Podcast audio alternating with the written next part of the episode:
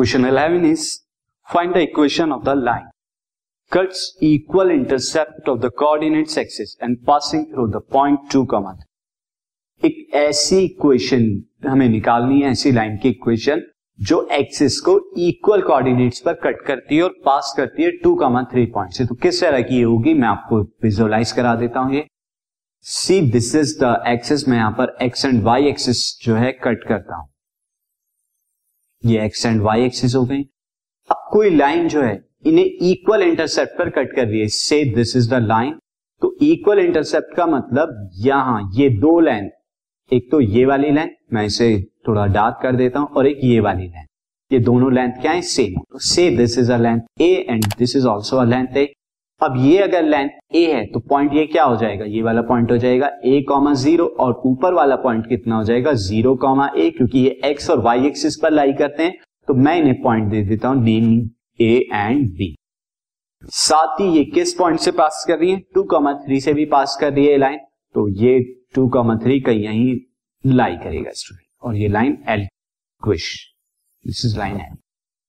Solution में मैं यहां स्टार्ट करता हूं दिस लेट इक्वेशन या लाइन, यहां पर हम लिखते हैं let line cut x axis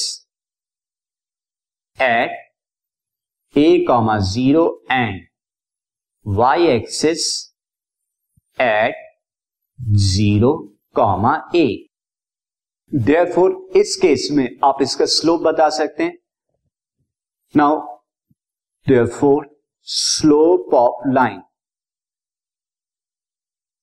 slope of line आपको यहां पर बताना है। तो slope of the line यहां पर क्या हो जाएगा, मैं इन दो पॉइंट से निकालता हूं a comma zero zero comma ए से।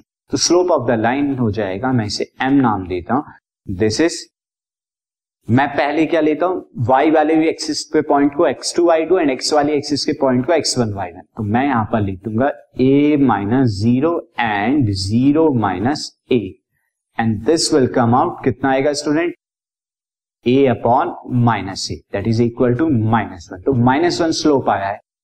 Now line also passes through, line जो है passes through होती है टू कॉमा थ्री से भी।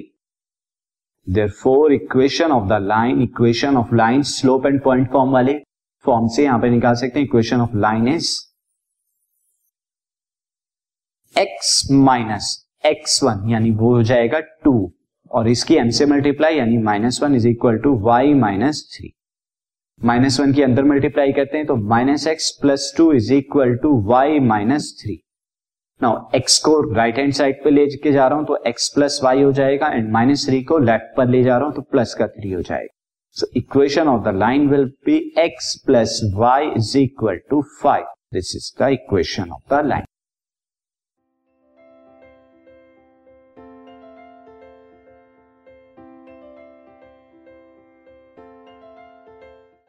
This podcast is brought to you by hub hopper and शिक्षा अभियान। अगर आपको ये पॉडकास्ट पसंद आया तो प्लीज़ लाइक, शेयर और सब्सक्राइब करें, और वीडियो क्लासेस के लिए शिक्षा अभियान के यूट्यूब चैनल पर जाएं।